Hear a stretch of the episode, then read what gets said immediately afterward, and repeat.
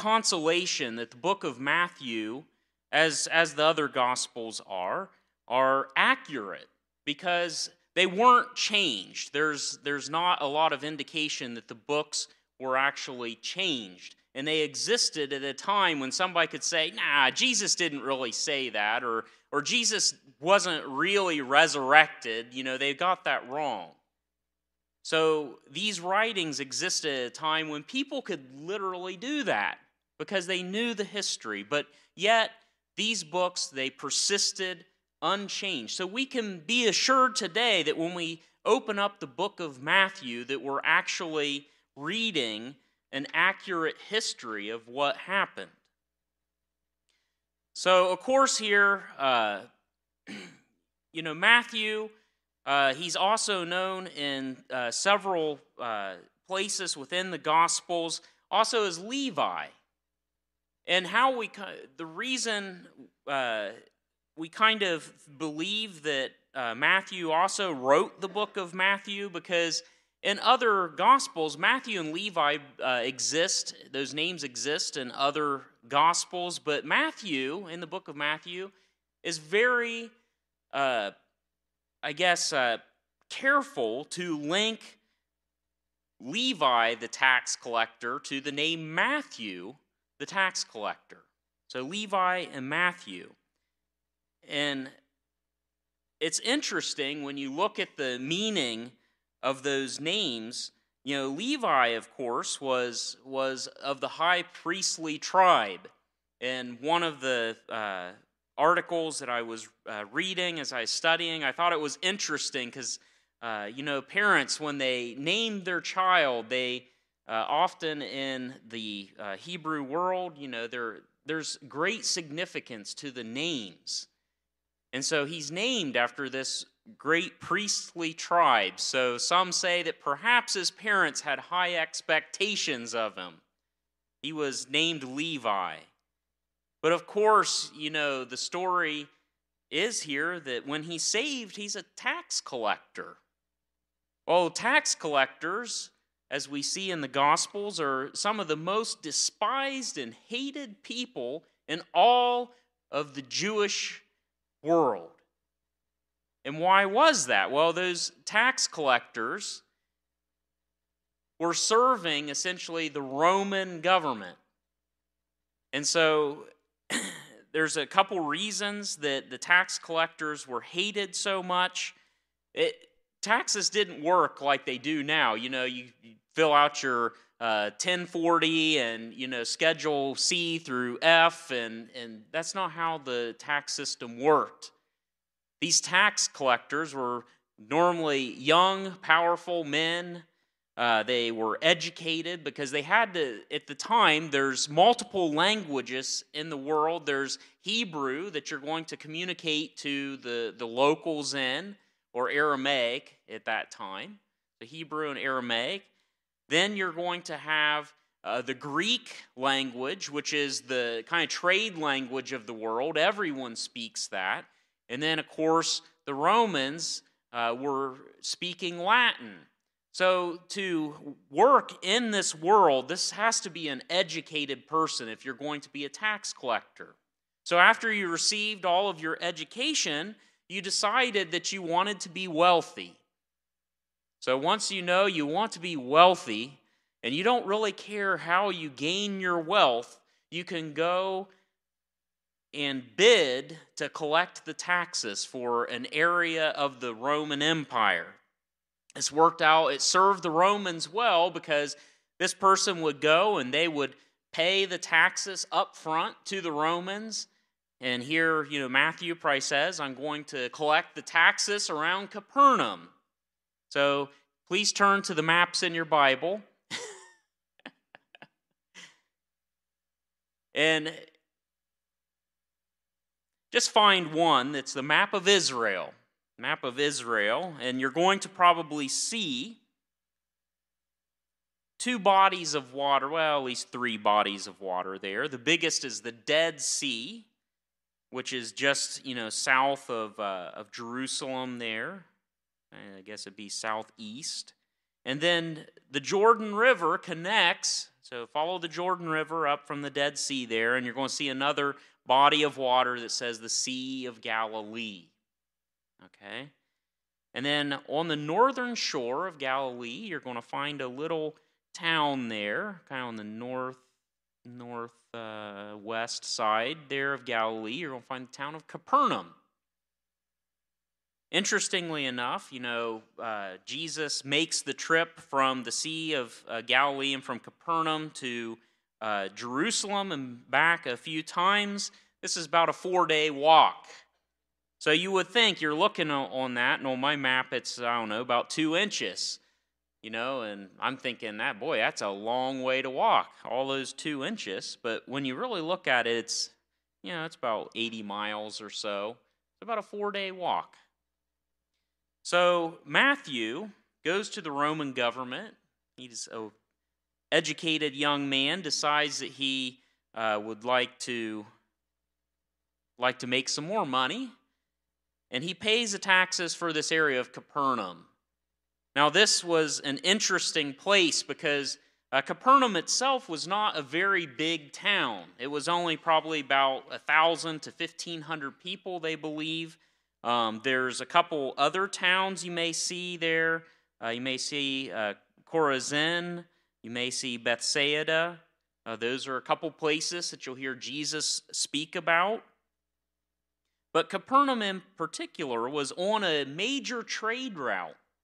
You know, it doesn't look like much there, and it wasn't that big of a city, but it was on a major trade route called the Via Maris that connected Egypt and Africa and Syria to Europe and Asia. So, big trade route. So, this was probably a pretty profitable place because not only would you be collecting taxes on the locals, but you would get to collect taxes on everybody going down that road as well. So, you know, Matthew or Levi here, he has a pretty good job, doesn't he? And so, what they would do, he paid all of the taxes to the Romans. He was now allowed, under Roman protection, to collect whatever he liked. So, if he liked Brother Sherm, maybe he'd only charge him 5% on his money, or maybe he'd just charge him what, what Brother Sherm's portion was. You know, if he uh, didn't like Sister Donna, you know, maybe she's got to pay 30%. You know, didn't like my wife back here or me, you know, maybe maybe I had to pay 70% taxes. It, there, it was very arbitrary. They could just collect whatever they wanted. So, can you start to see why the Jews really didn't like these guys? And not only were they enemies because they were feeding this money into, into their enemies' coffers, you know, not only were they impoverishing the people around them because taxes were high, high, high. We think we got high taxes, they had really high taxes. Because what had happened before Jesus comes on the scene? Well, the Roman Empire is expanding at this point in time. They're taking over more and more territory. What do you need if you're going to conquer more territory? A bigger army, right? Well, you got to pay those people. You know, Jesus told the soldiers, you know what your job is is to just be happy and content with your wages. So these people had to be paid, and obviously they probably weren't always content with their wages. So they probably had to be paid well. So we need money. Also, Herod the Great. Remember that guy? You know, he's the one that uh, was the Herod, the the uh, king, kind of over uh, Israel and and uh, in that area. Uh, there was all there's multiple people that the Romans had set up as king. But King Herod the Great, one of the major things that he did and why he was called great, not because he was a great person. Actually, if you learn about him, he's a pretty wicked person. You know, killed a lot of his own family. Decided when uh, he couldn't, when the wise men didn't come back and tell him where Jesus was, he was going to send out the troops to just murder all the children under the age of two. So Herod wasn't great because he was a good guy. Herod was great because he was a great builder. And he expanded and, and he beautified these cities and he beautified the temple there in Jerusalem in particular. That temple that had really been quite small and, and insignificant, he built that place up to make it just an absolute beauty. In fact, you know, believe in the book of Matthew, you know, the disciples are sitting with Jesus overlooking the Temple Mount and they're commenting to Jesus how beautiful that temple is. Well, King Herod the Great did that. Do you think it's free to plate, you know, large portions of a building in gold? Well, no, of course that's not free. That costs somebody money. How am I going to get that money? I'm going to go to Levi and I'm going to have him take it from Brother Justin and everybody else around him. So King Herod put a large weight of taxes also on the people of Jerusalem. So, this is who Levi or Matthew is collecting taxes for these people. Not only that, the Jews knew that every dollar that was collected, or denarii or whatever, they knew that a portion of that was going to Caesar. Now, was Caesar just any old man? No. He considered himself a god. So now, not only is my money being taken from me forcefully, but I'm a Jew that serves the one and only living God, and my money and my wealth and my work is going to pay for a pagan God and build his pagan temples. Can you start to see why these people hated tax collectors? Why they considered them some of the greatest sinners in the world? And this is who Levi was. You know, does that sound like a, a priestly young man to you? You know, and uh, some people have noted that Matthew does not mention, in, in the book of Matthew, it does not mention his father's name, but in other places in the Gospels, it's said that Matthew or Levi, he's the son of Alphaeus. But Matthew doesn't uh, mention that, and it's believed, well, maybe he was disowned perhaps at some point in time. I mean, that wouldn't be out of, out of uh, the realm of possibility. The other interesting thing is, I believe it's James is also listed as the son of Alphaeus. So some question was Matthew and, and James, the son of Alphaeus, were they brothers? Eh, I don't know. And we, we don't really know. The interesting thing, I was watching something uh, where they said at one point in time they thought they had dug up the, this ossuary, this bone box that had the name of Jesus on it. And they said, Boy, we finally found Jesus' bones. Whew.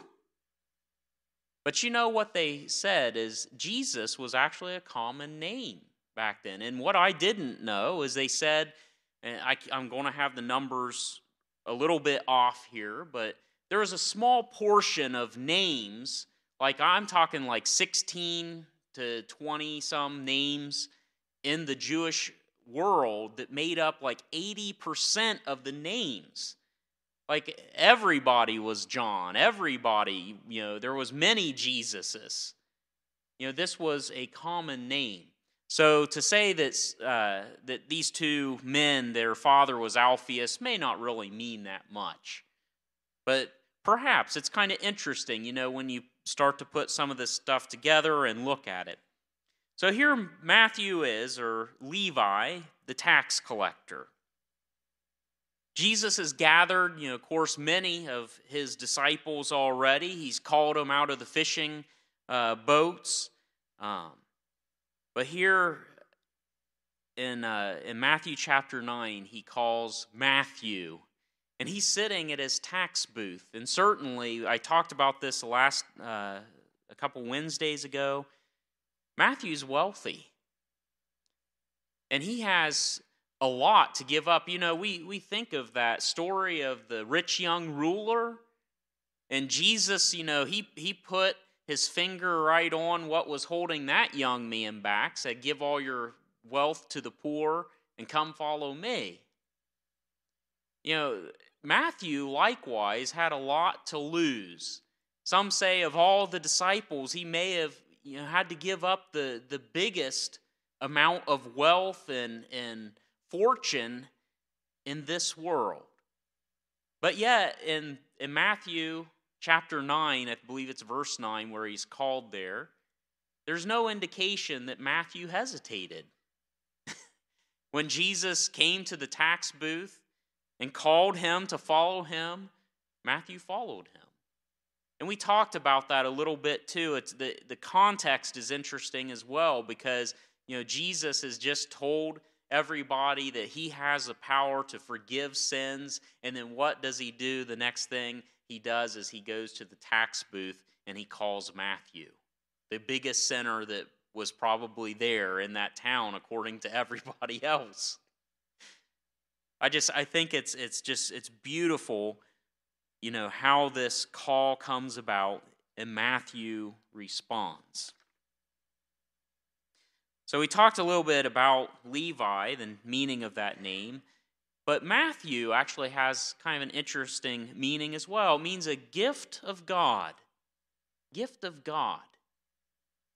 And some believe that Matthew might be so eager to use the name in, in his gospel because perhaps Jesus had given him this name. Perhaps he started out as, as Levi, but Jesus renamed him to Matthew.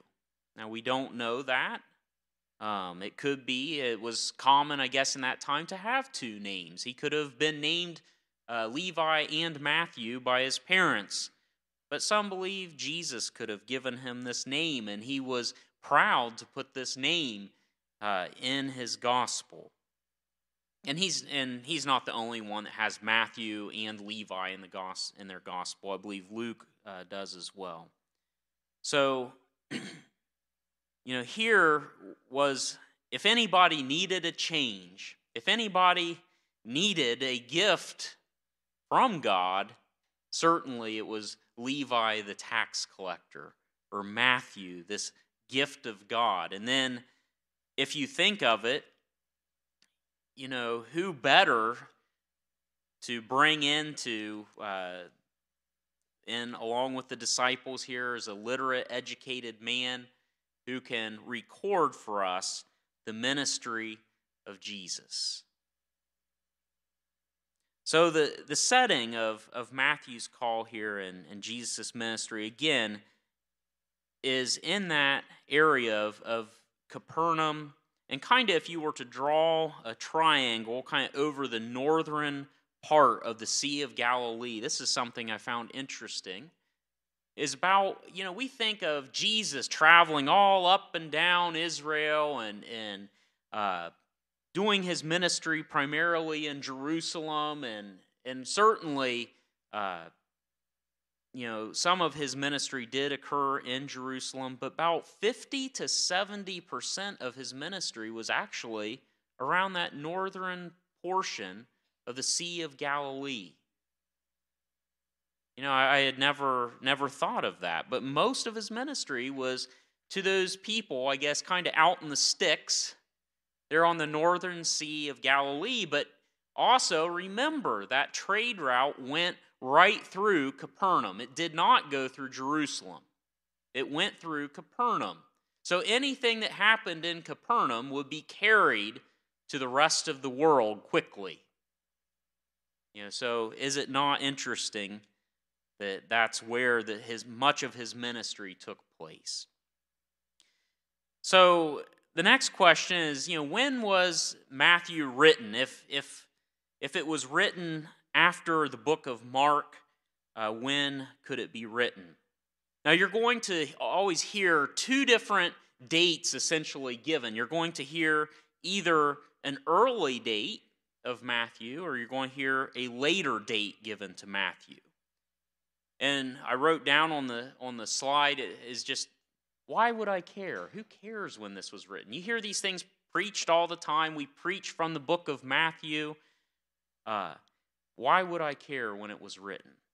Well, there's some that say it was written at least after 70 AD. Most, most will say in the 90s AD, And then others will say, eh, probably before 70 AD. Now, I'm going to give you a quiz question. I don't know if I should let Brother Gayhart answer because he probably knows the answer to this. Oh, I didn't realize up there. Okay. What, what was the major event in 70 AD that happened? Did you know it's going to be? Oh, he, he's going to answer. If somebody else doesn't answer. The destruction of Jerusalem, right? Right. So, of course, we know that the Jews did not like the Romans. Actually, if you can get that to advance, I've got a little timeline there, the gospel timeline. Eh, we can kind of see it. Uh, the gospel timeline. Hey, there we go. Okay. I don't know if you can click on the little box down at the bottom, put it in presentation mode, we'll make it a little bit bigger. Uh, so down to, yeah, up.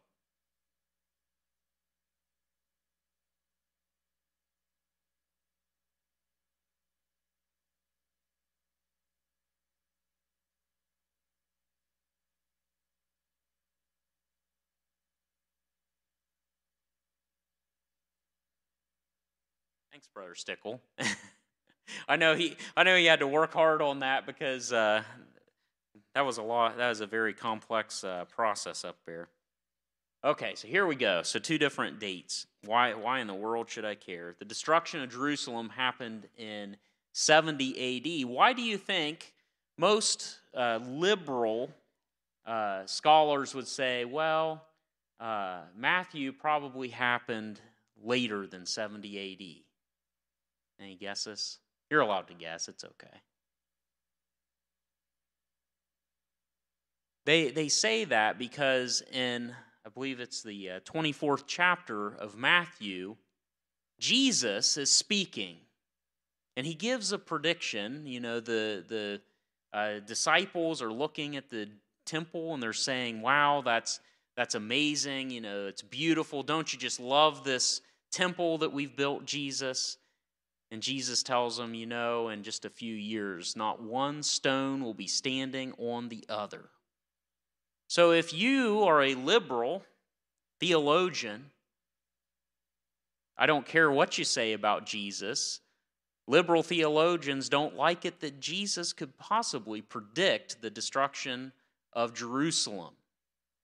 So, what I would do is I would say, well, Matthew must be written after that because Matthew knew that the, the destruction of Jerusalem had happened, and Jesus couldn't have predicted that, so he just kind of wrote that in. So it's an attack on the deity of Jesus Christ. Now, here's one that is newer to me. I had to kind of remember it. But in 85 AD, there was another big event. Some say, nah, not just uh, 70 AD, but it has to be after 85 AD. Because there was something that happened that was called the Jewish Christian schism. Now, a schism is when you've got two groups that essentially cannot agree to the point they're going to break up. They're going to be divorced from one another, they're done with one another. And that happened in about 85 AD because you remember when the Jews are being converted, and you remember much of Paul's ministry occurred in synagogues. And so Jewish Christians were worshiping in synagogues up until about 85 AD. But what happened is that there's a few uh, actors here. Uh, one of them that gets a lot of uh, the credit, I guess, for this is a Jewish scholar. Um, and I'm sorry if this is being live streamed if I don't have my Hebrew correct, but I believe it's uh, ben Zakkai. Uh, he was a scholar who was inside Jerusalem as it was being attacked. Now, initially, Vespasian came and attacked Jerusalem in about 68 AD, and then he was called back to Rome because there was a civil war going on, and his son Titus came back and finished the job. in 70 AD. But while Vespasian was there, this scholar, this Jewish scholar, he decided to uh, try to talk the zealots into, into surrendering. It's time to surrender the city. He wanted to save Judaism, he wanted to save the temple, he wanted to save the city. And so the zealots were a group of Jews that hated the Romans. And there was no way that they were going to surrender to the Romans. Well, uh, this uh, Ben Zakkai, he tried to get them to surrender. They refused. And so, what's the best thing you should do? Fake your death. So, the story goes that he faked his death. He had his disciples put him in a coffin, carry his coffin out to, uh, of all places, Vespasian's, the Roman general's tent. He pops up, has his own resurrection out of the coffin surrenders to Vespasian and begs Vespasian to allow his friends, some of these Jewish scholars, to escape from the destruction that was about to come upon Jerusalem. And uh, just to make things a little bit better, he tells Vespasian, you know, soon you are going, he prophesies, soon you're going to become emperor. And I'm surprisingly, Vespasian doesn't kill him. And within a year, he becomes emperor. And not only does he become emperor, but he essentially gives uh, this Yochanan ben Zakkai and, and his friends uh, the ability to, to move to the uh, west side of Israel to a, a town called Yavna. And they reinstitute, they rebuild the Sanhedrin. You remember who the Sanhedrin was? They were the ones that uh, all the, a lot of the Pharisees were members of the Sanhedrin. They uh, tried Jesus, put him on trial. So they rebuilt the Sanhedrin and they started to reconstitute Judaism uh, as a religion without their sacrifices and without the temple. Because just going by the Old Testament, it's hard to have Judaism without the sacrifices in the temple. But now they have no temple, it's been utterly destroyed. But there's a little problem. In the Jewish synagogue, there's this group of people who say that the Messiah has come, and that's not going to be a very unifying force within your synagogue. It's not going to be good to have people who are, you know, purporting and are following this new Jewish law and people who now are following Jesus Christ, the Messiah. So, several of these people, uh, and it's it's not. I don't believe it's uh, this Ben Zakkai. I believe it's others. In 85 AD, they come up with, uh, they add essentially a weekday prayer that was said uh, every weekday, I believe several times a day, that essentially causes the people within the synagogue to, if you're a Christian, to pronounce a curse on yourself. And essentially, it, it had the effect that, that they hoped that it would have. In about 85 AD, it drove the Christians out of the synagogues. It separated the synagogue and the Christian church. And this is this is an example of what they believe this this uh, prayer said. It was later changed as the church became more powerful. Uh, they were pressured uh, to change it, but they believe uh, that it said something like this: You know, for the apostates let there be no hope, and let the arrogant government be speedily uprooted in our days. Let the Notzrim, which they believe is, is a, a version of Nazarenes, and the Minim, which are heretics, be destroyed in a moment, and let them be blotted out of the book of life, and not be inscribed together with the righteous. Blessed art thou, O Lord, who humblest the arrogant. So essentially, they were pronouncing a, having to pronounce a curse against themselves. So that's why some say, well, no, uh, there wasn't Jesus couldn't have predicted the destruction of Jerusalem, so it had to be after 70 AD. And then others say, well, no, Matthew had to be written after 85 AD because uh, that's when the Jews and the Christians really started to hate each other. And Matthew has some hard sayings. He's probably, the book of Matthew is the most critical of Judaism, although it's written really from a Jewish perspective. But of the Gospels, uh, you know, Jesus is pronouncing, of course, the woes on the Pharisees, and it's very critical of Judaism. So they say, well, it's so critical of Judaism, it had to have happened after that date. So really, you know, the the attack there is on the existence and the importance of Christ. You know, these people, they needed time. Essentially, what they're saying is these people needed time to develop a myth around Christ, you know, that would cause them to behave badly in the synagogue. It certainly couldn't have happened that early. But you'll find that, you know, most conservative scholars and, and prior to probably the you know 17 1800s most believe that matthew was written at a much earlier date probably in the early uh, 60s to certainly before 70 ad so the reasons for that is you know they believe mark was written fairly early in the in the 60s so that gave time for matthew then to follow with his gospel before the destruction of jerusalem um, also there's there's things that uh, Matthew doesn't try to clean up. Jesus tells that same prophecy in Mark, but Matthew doesn't try to clean the prophecy up to make it fit the, the uh, destruction of the temple. In fact, he makes it even, I guess, more confusing in a way. Actually, if you want to click a couple slides to Gospel Matthew early date.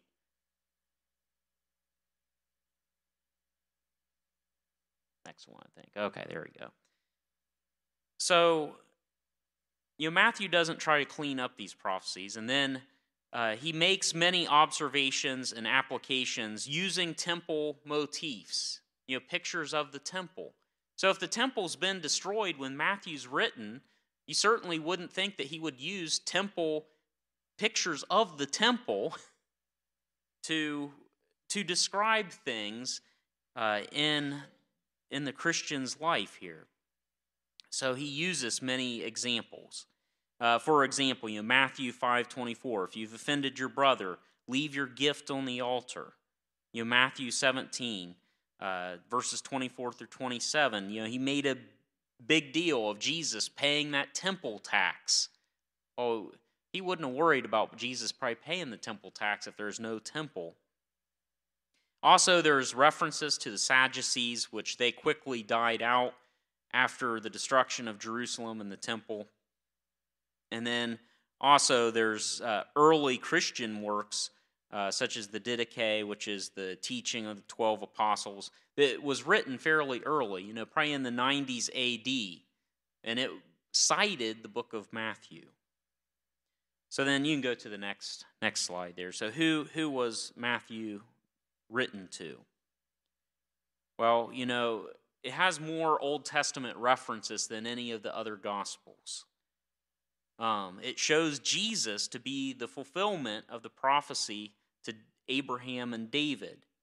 It highlights, you know, as much as Matthew harps on the Jews, he also highlights Jesus' special ministry to the Jews and to Israel which is indicating, you know, that this writer, he's trying to reach out to the Jews. So, at the destruction of, um, of Jerusalem, many of the Christians and Jewish Christians, they fled to the north. Even before the destruction of Jerusalem, they had fled to the north.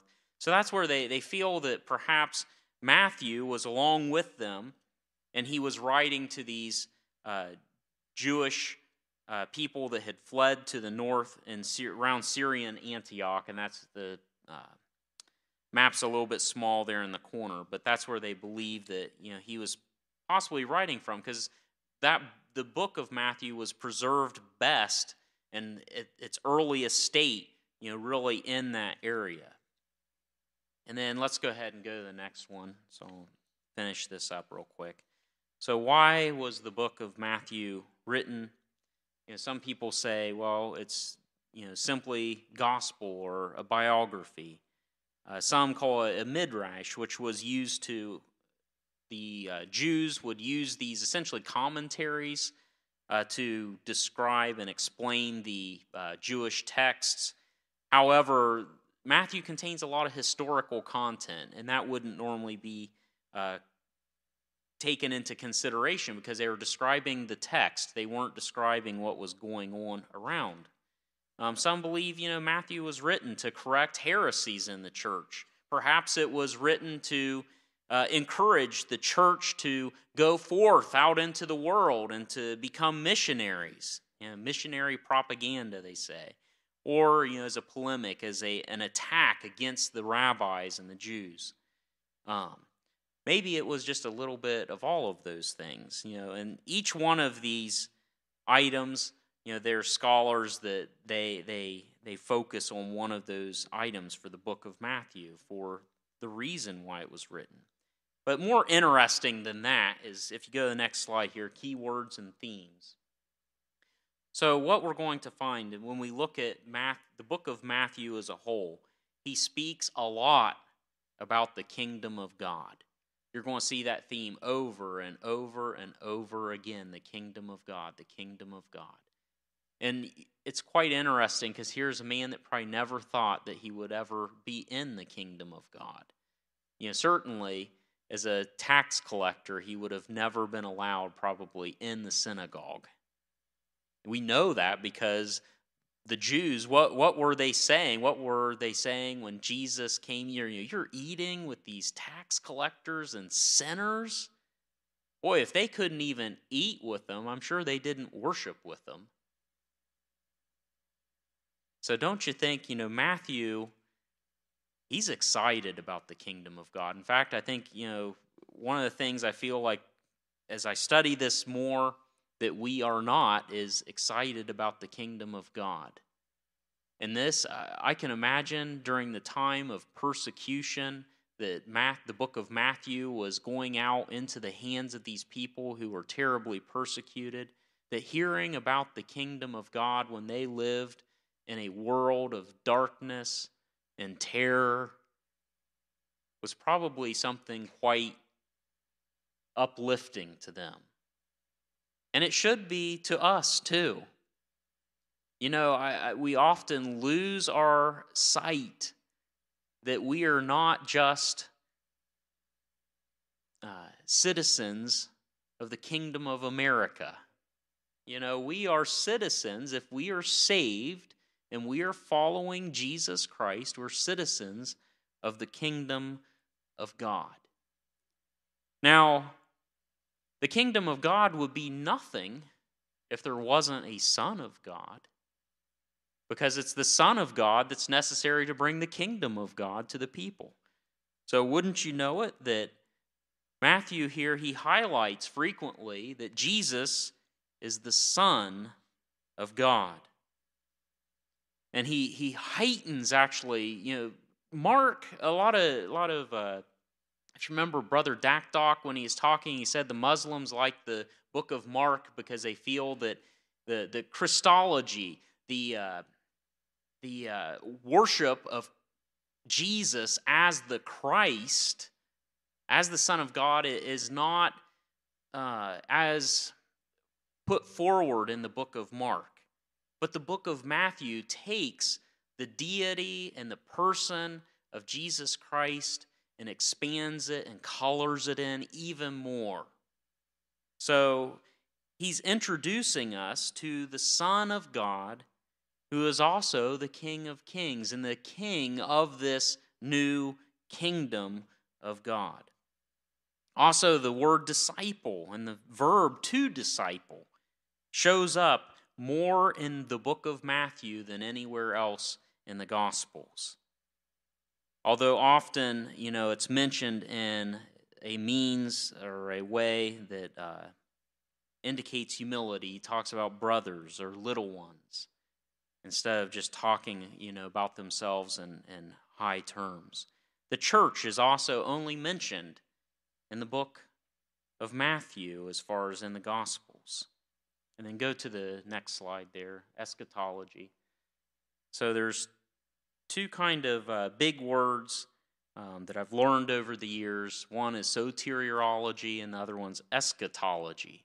And if you've uh, been in a Baptist church, you've probably heard a lot about eschatology. So, what do those two words mean? Well, soteriology is what we believe, just simply what we believe uh, is required to be saved. And, you know, uh, much of us, whether we're Church of God, whether we're uh, Baptist, whether we're uh, Methodist, you know, most Christian churches share a very similar soteriology. That's, that's something that we have in common. Eschatology is a little bit different. That's what we believe about the end times. And of course, you know, uh, a lot in the Bap- a lot of people in the Baptist church are very much into uh, pre a premillennial viewpoint. Um, it's you know preached uh, quite frequently, and so you you'll hear a lot about eschatology. But the book of Matthew talks about the end times uh, quite a bit. You know, he he references the end times, and I like this passage. It was from one of the books that I was studying, and it says passages about the impending judgment are particularly strong in Matthew. You know, he adds a whole chapter in addition to Mark dealing with the reality of eschatological judgment. So essentially saying, a last day is coming. An end time judgment is coming. And he does this, he adds the parable of the ten virgins that Jesus told. He talks in again in Matthew the 25th chapter there about the judgment that's to come. And these are unique to Matthew. It says the evangelist's eschatology is vitally important to his ecclesiology, so what he believes about the church and how it's put together, how it works, Christology, you know, who Jesus Christ is, and a view of the law. And I liked this last sentence there. It says, as is true throughout the New Testament, the primary purpose of the eschatological teaching is not so much to provide information concerning the future as to motivate the church to conduct that is appropriate in light of imminent judgment. Let me just say that again. Essentially, the reason Matthew puts this in there is not to just tell us about things that will happen, but it's supposed to be a motivating force to push us through the kingdom of God, acting as children of God. We are to remember that there is an end time judgment coming, and it will drive us to appropriate conduct in the kingdom of God. You know, and that's something we miss out on as well. If we're in the kingdom of God, well, how should the inhabitants of the kingdom of God look? How, could, how should they act? Who should they follow? And then, of course, you know, we've already mentioned he's very critical of that Pharisaical Judaism, that that uh, religion of works. Very critical. I, I, liked that thing that actually Brother Dakdok, I think, uh, begged Brother Tony to show. And I loved what Harry Ironsides told that man uh, out there in California, oh, there's many religions. And he said, Really, son? I only know of two. You know, there's those who are trying to save themselves, and there's one that says you need a savior. And that's really that's that's what we will see in the book of Matthew. We're going to see a savior has come. We're going to see that the kingdom of God has come we're going to see that even if we are sinners, great sinners, like Levi the tax collector or Matthew the tax collector, that even us, sinners, through the blood and the sacrifice of Jesus Christ, can come into the kingdom of God. So, uh, just quickly, the next slide there, the basic structure. This is one that's proposed. Some people like it, some people don't like it, but essentially, uh, there's the book of Matthew is said to have con- it contains the most comprehensive collection of Jesus' instructional ministry, of Jesus' instructions to us from any of the other uh, Gospels or any of the other books of the Bible. And there's essentially, uh, you've got kind of the prologue, the climax, you know, on either ends of this kind of bookends. And then in the middle, you've got, there will be a, a narrative, and then Jesus will teach. It's also, you'll hear the discourses of Jesus. So a narrative, Jesus will teach. Narrative, Jesus will teach. Narrative, Jesus will teach. And he does that five times. You know, kind of like the five books of the Old Testament, right? And one of the things that uh, it's believed that Matthew, as a Jew, is trying to show is that Jesus is greater than Moses. Moses had five books of the Torah. Jesus has five teachings here in the book of Matthew. And actually, if you go through uh, and do all the comparisons. We won't do that tonight. Uh, you'll see a lot, there's a lot of comparisons between Jesus and Moses. Um, next slide there, last one. So, this just kind of is a summary of the book of Matthew. So, of course, the book of Matthew, its author, you know, that hated tax collector and apostle of Jesus Christ. You know, the date uh, again, that's I took this off of somebody else. You can see where you know maybe their theology is a little bit by where they date it, a late date. I would say probably earlier. Um, the picture of Jesus. What picture? Who? How should we see Jesus in the book of Matthew? The King of the Jews. And then uh, it's, it's focusing on the teachings of Jesus uh, it's believed, you know, that Matthew was primarily trying to convince Jews at this point in time. That makes sense if he is a Jew, and if it's written early on, much of the early church was Jewish. So he's convincing the Jews, but it has so much meaning to us as Gentile believers and followers of Christ. And then the purpose to prove that Jesus was the promised Messiah. So, hopefully, I didn't bore you too much. Hopefully, you walk away with this with a couple things new about the book of Matthew that you uh, maybe didn't know before.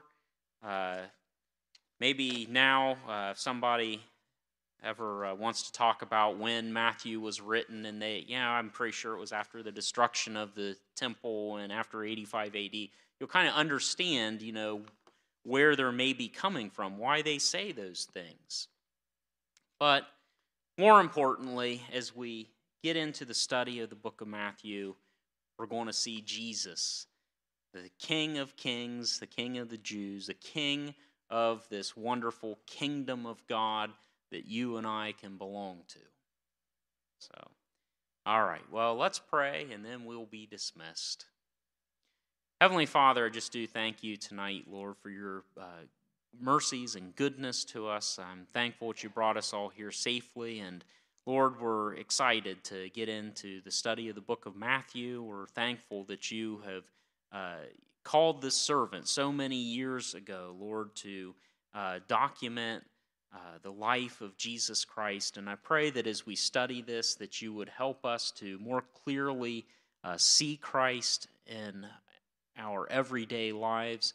Father, I pray that those of us that are saved would come to know Him in a greater and closer relationship, Father, that we would draw closer to Him. And Father, I pray for those who do not know the King of Kings at this point, Lord, I pray that you'd be speaking to their hearts, that you would just use your word, and uh, that you'd use your people, Father, to uh, evangelize the world. Father, we're thankful for that call that uh, Matthew documented that Jesus has given us to go out unto all the world and to make disciples. And Father, we just pray that you would help us to do that even this evening as we go home to our own families, Father. And Lord, we just pray that you would bring us all back safely at the appointed time. And we ask these things in Jesus' name.